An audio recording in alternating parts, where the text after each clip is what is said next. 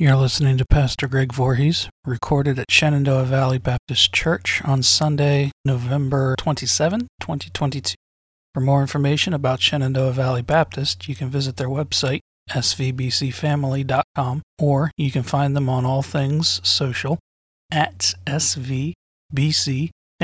We have started officially the, the Advent season. So, what does that mean?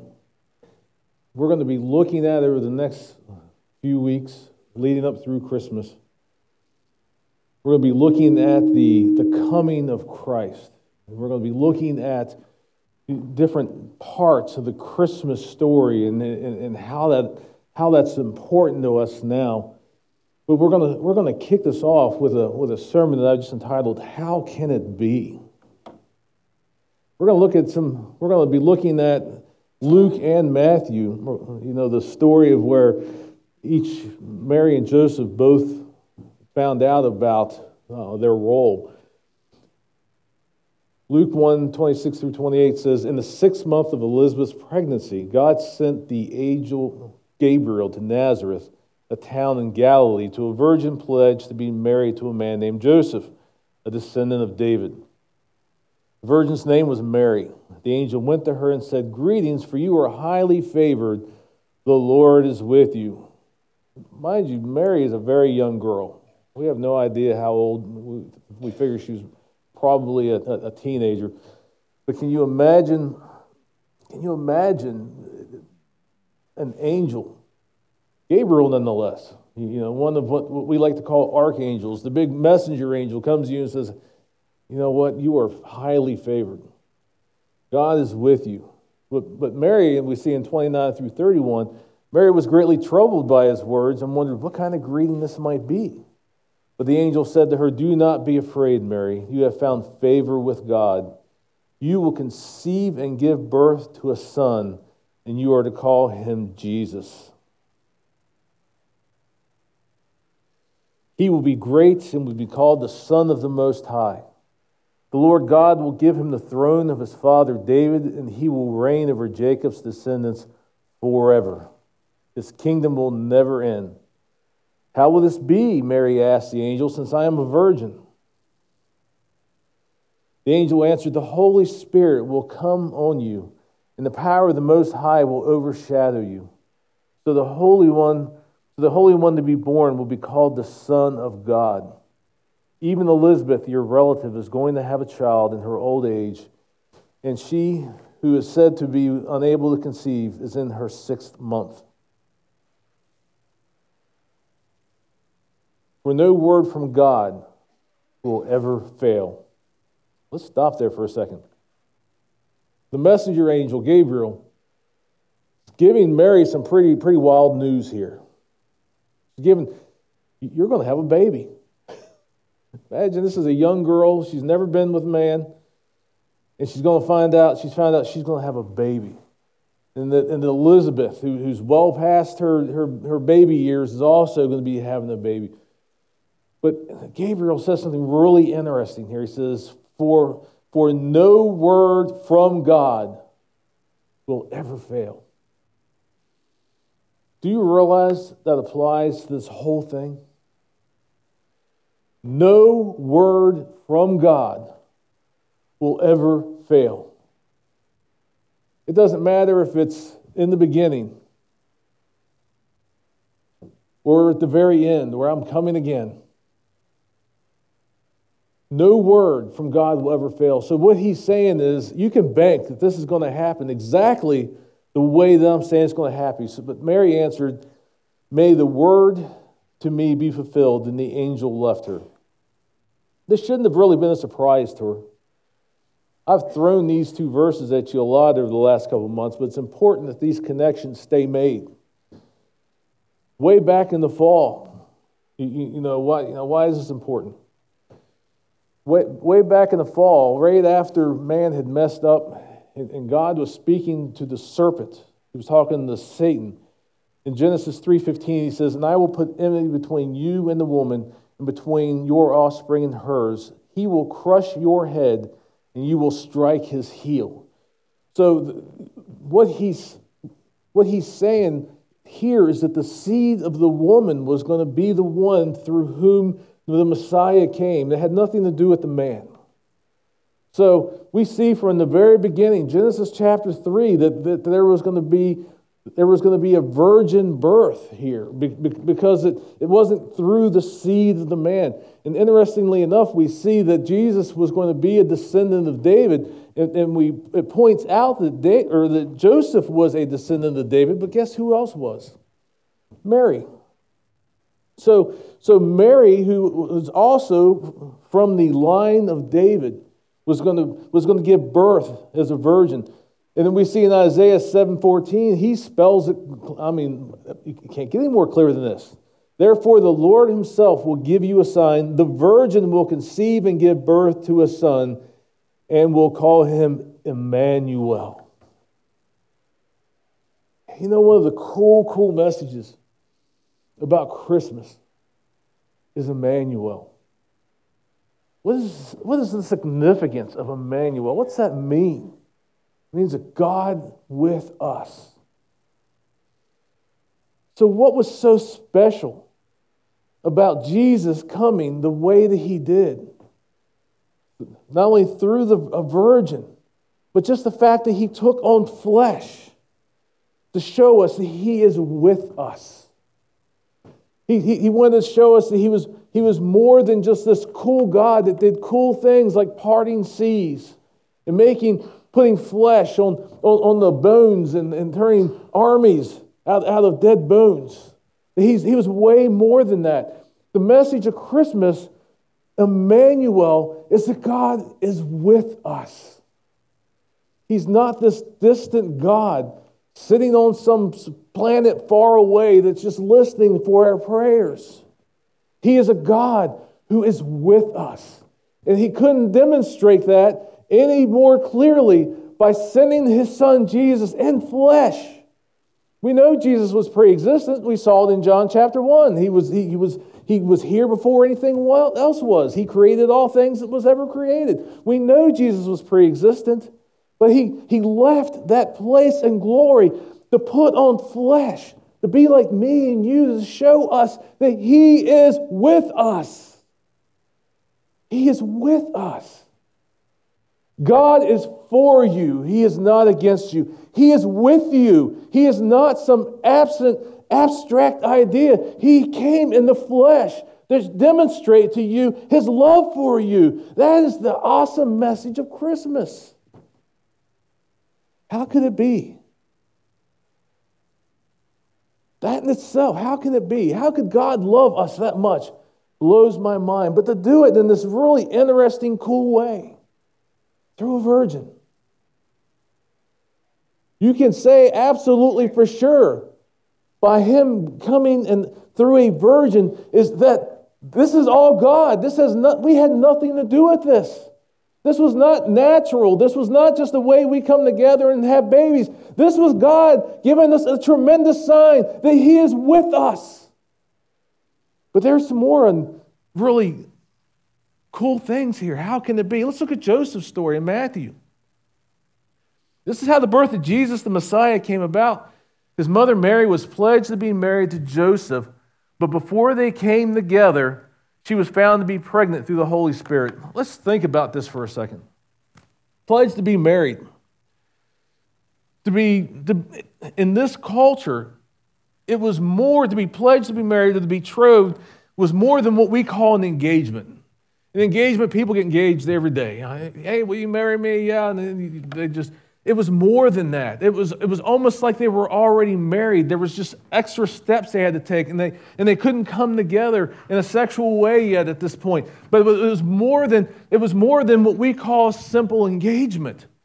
But now, and mind you, also in this culture and through the law, what could Joseph have done to Mary when she turned out being pregnant? He could have led the charge to do what? He could have stoned her. You want to know what? He, he, he, I'm sure it crossed his mind. Would you believe it? If the person that you were engaged to came to you and said, Oh, I'm, I got a baby, it's, it's not yours, but it's God's, would you believe that? No. I wouldn't. I mean, you hear stuff like that in the tabloids, but it's not true. It really happened here. I wouldn't believe it. Joseph had every right to lead the charge to put her to death. But because Joseph, her husband, was faithful to the law and did not want to expose her to public disgrace, he had in mind to divorce her quietly. Starting to see a little bit here why Joseph? Have you ever asked the, have you ever asked the question, why Mary? Why, why this young girl? Why Joseph? Know, we'll, we'll talk about it here in a little bit. If I was God in my infinite wisdom, I would have, I would have sent my son to, to a king, someone that would take care of him. You know, he, he wouldn't have to have done hard work like what, what he did as a carpenter's son. He would have just grown up and had people taking care of him. That would, that's what I would have done. Why Joseph? He was a carpenter, he was a blue collar guy. Why Joseph?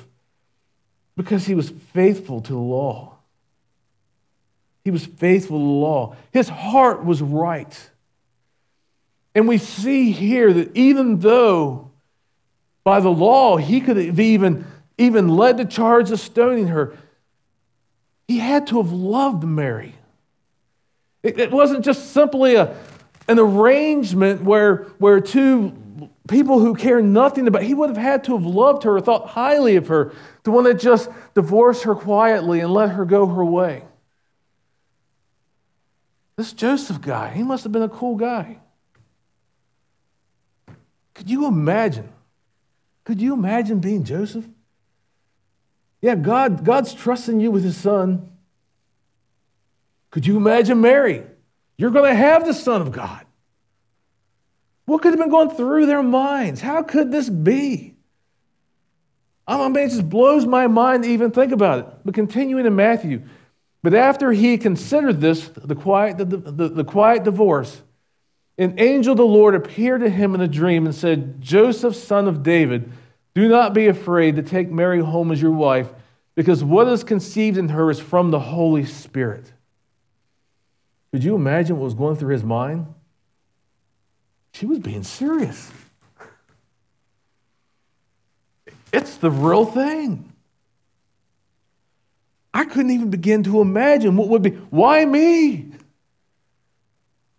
Continuing to 21 through 23, she will give birth to a son, and you are to give him the name Jesus because he will save his people from their sins. Jesus. What does Jesus mean? God saves. He was given the name Jesus because God wants to save his people. God is still in the business of saving people. This wasn't just back then, this just wasn't almost 2,000 years ago. Jesus saves to this very day. He's still saving. Jesus is a perfect name. All this took place to fulfill what the Lord said through the prophet, and the virgin will conceive and give birth to a son, and they will call him Emmanuel. We just looked at that. When Joseph woke up, he did what the angel, he did what the angel of the Lord had, had commanded him and took Mary home as his wife, but he did not consummate their marriage until she gave birth to a son, and he gave him the name Jesus. He did everything he was supposed to. They didn't, they didn't consummate the, the marriage. They didn't have sex before Jesus was born. Jesus was truly born of a virgin. Just like the prophet Isaiah said. Just like it was alluded to in, in, in, in Genesis chapter 3, with, with the word that God gave Moses through the Pentateuch. How could this possibly be? You know what? This, we were going to talk about some of the lessons of the Christmas story just based on these passages, but I skipped a very important one. The first one, ignore this. The first lesson of the Christmas story is trust God's plan. Trust God's plan. Can we be honest? Have we often not trusted God's plan? I'd be lying if I said I didn't, if I trusted God's plan all the time. There have been many times over the last 30 years that I've been in some type of ministry that I've thought, God, what are you doing? There have been many times over the last 30 plus years, like, God, what, what are you thinking? This doesn't make sense. He's put me in places and had me do things, and it's just like, God, this, I, I don't get it. I don't get it. I didn't trust. I didn't. Could you? And God has never asked me to accept anything like what He did Joseph and Mary. He never asked me to, to believe that this young girl was pregnant by the Holy Spirit and that she hadn't been with a man. He never asked me to, to raise up the Son of God. Can you imagine that? He's never asked anything like that of me, and I've still not trusted. I've still not believed. I've often wondered, God, what do you really know what you're doing? I've wondered it. I was wrong. He does know what he's doing. He always knows what he's doing. His plan's always perfect. So the number one lesson in this passage is to trust God's plan because he's got it all worked out. It's already worked out what he wants to have accomplished. Trust in his plan and know that his plans are for you and not against you. His plans are to give you a hope and a future. That is God's plan for you. He's got that stuff worked out. All you got to do is trust in him. Trust in him. Lesson number two, number one on here, is God is the God of the impossible, of virgin birth. You realize there are churches that still don't believe that that was possible? People that say God is God, and they, some still deny the virgin birth. You cannot deny the virgin birth. It was prophesied in the Old Testament. It was fulfilled through Mary. It was a done deal. It's happened. It's real. A virgin birth. He is the God of impossible. Anything that you say that you can't do, He can do. Any limitation that you have in your life and in your ministry and in your life, He can knock down those barriers because He's the God of the impossible. He's the same God that can make a, a, a, a teenage girl pregnant with the Son of God. He's the same God. He's the same God that lives in your heart. If you've asked Jesus into your heart and the Holy Spirit lives in you, the same God that did this lives inside of you. The same God that raised Jesus from the grave lives in you. Amen. Jesus said himself in Matthew 19 26, Jesus looked at them and said, With man, this is impossible but with God, all things are possible. There is nothing too hard for Him. There is no mountain too high to climb, no sea that's too deep to swim. There is no anything that God can't do. God is the God of the impossible. He's the God that wants to do an impossible thing in your life. He's, he's the God that wants to just take you where you are and move you to a place that you have never imagined was possible because He wants to give you far more than, than what you ever could have imagined. God loves you that much. It's the same God that sent His Jesus to die on the cross so that you could be with Him. It's that same God, it's the God of the impossible. Well, know what? Another lesson God doesn't care where you came from. Philip Philip found Nathanael, John 1, 45 through 46. It's actually real funny. If you watch the shows, and they do this scene very well. Philip found Nathanael and told him, We have found the one Moses wrote about in the law, and about whom the prophets also wrote, Jesus of Nazareth, the son of Joseph. How did Nathanael respond? Nazareth?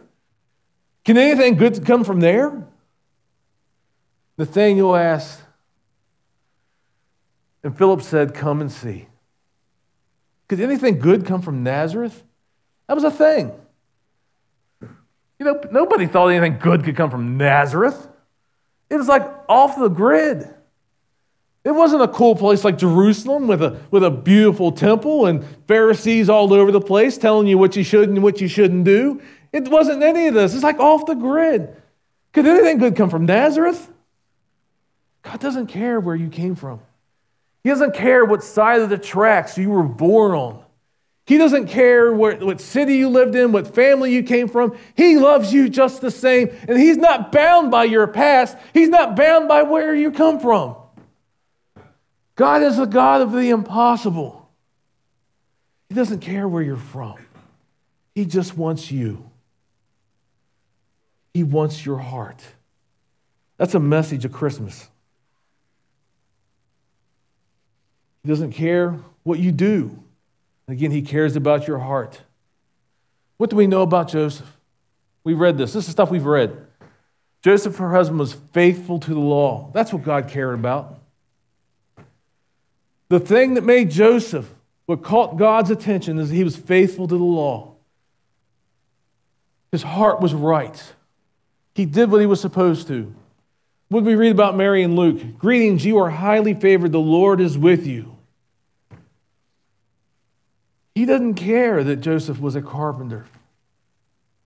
He didn't care. He just didn't care. What he cared about was the heart. What he cared about was Joseph's faithfulness. He didn't care that Mary was just some, some young girl. But obviously, she had a love for the Lord. There had to have been something really special about Mary that caught his attention to say, This is who, this is who I want to walk with my son through his lifetime. And she did. Joseph drops off the, the grid we see after we see him in the story when Jesus was 12 and they, they lose him. You know, we see that story. Obviously, he died. That's what we're assuming. But who do we see all the way to the cross? Mary. God picked Mary to, to, walk with her son from birth to death. And she was one of the first people he revealed his resurrected son to. She was favored, highly favored of God, and God was with her. That is what God cares about. Another lesson following God can be hard. Do you think that Joseph and Mary would have been a disgrace in the eyes of man? Do you think anybody else bought the story, the virgin story, the pregnant virgin story? You think anybody else bought that story? My guess is they probably didn't. Why did Joseph and Mary stay in Bethlehem? We don't see, we don't see a, a, a you know, in black and white specifically why they did, but how do we know they did? Matthew chapter 2. The visit of the Magi. First Magi, they go to Herod and it's like, hey, where's the where's the where's the where's the promised one? We want to worship him. So so then we find out that that, that you know Herod gets his, his folks together. It's like, you know, where is this where's this child supposed to have been born? Well, in Bethlehem.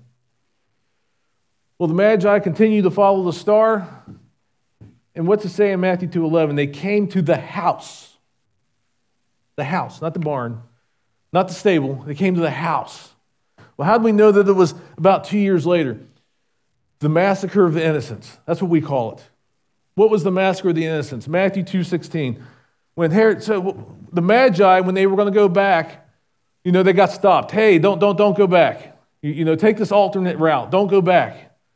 So when Herod realized that he had been outwitted by the Magi, he was furious and gave orders to kill all the boys in Bethlehem and its vicinity who were two years old and under in accordance to the time that he had learned from the Magi.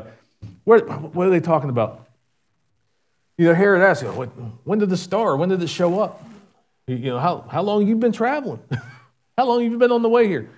Well, we know based on his orders to kill the, every male two and under is that it probably took the Magi about two years to get there because it only took about 10 to 15 days to get from, from Jerusalem to Bethlehem. So, you, you know, it didn't take two years to go that way. So we, so we know that for at least two years, they stayed in Bethlehem. Why didn't they go home? We don't know for sure. But I can tell you this it probably had something to do with this disgrace thing. I imagine, I imagine, and this is pure speculation. Don't get me wrong. This, this, this is just me now. This is just me now. Why would they have not gone home? Nobody would have bought that story that she was pregnant by God. Nobody would have believed that story.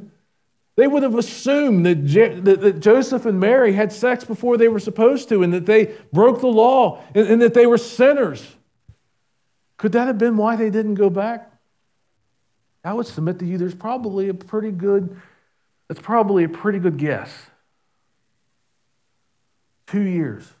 They didn't go back.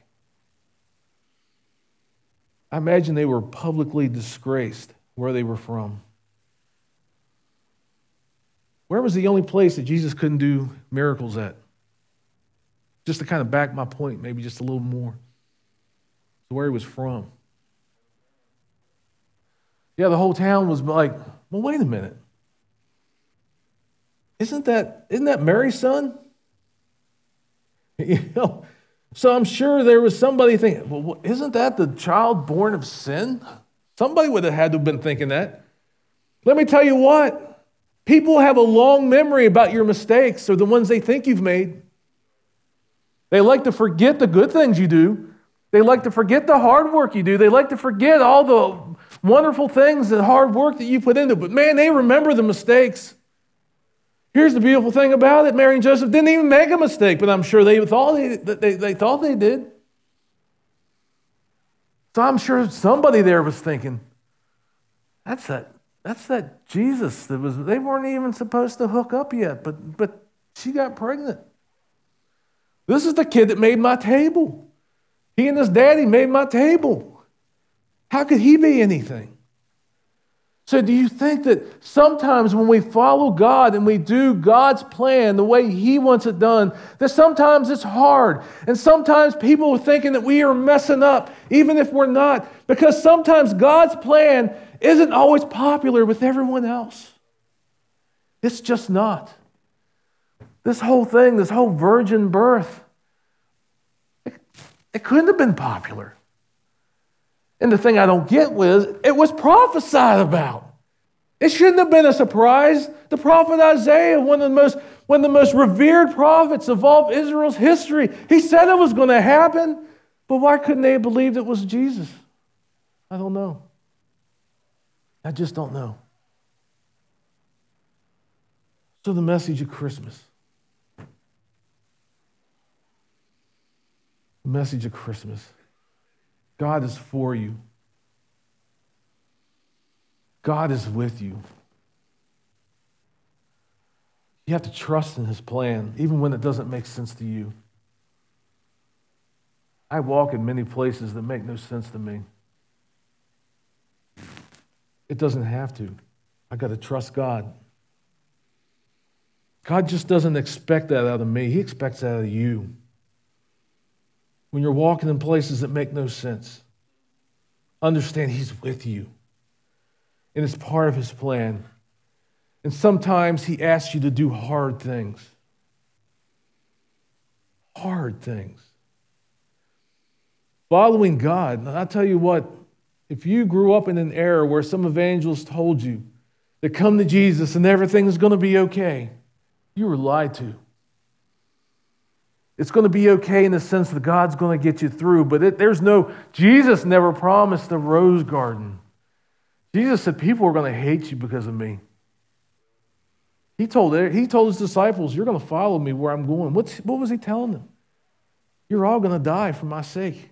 Because of my name, you're all going to die. Sometimes God asks us to do hard things, but we need to trust the message of Christmas. He is with us. Trust in the plan, even in the hard times.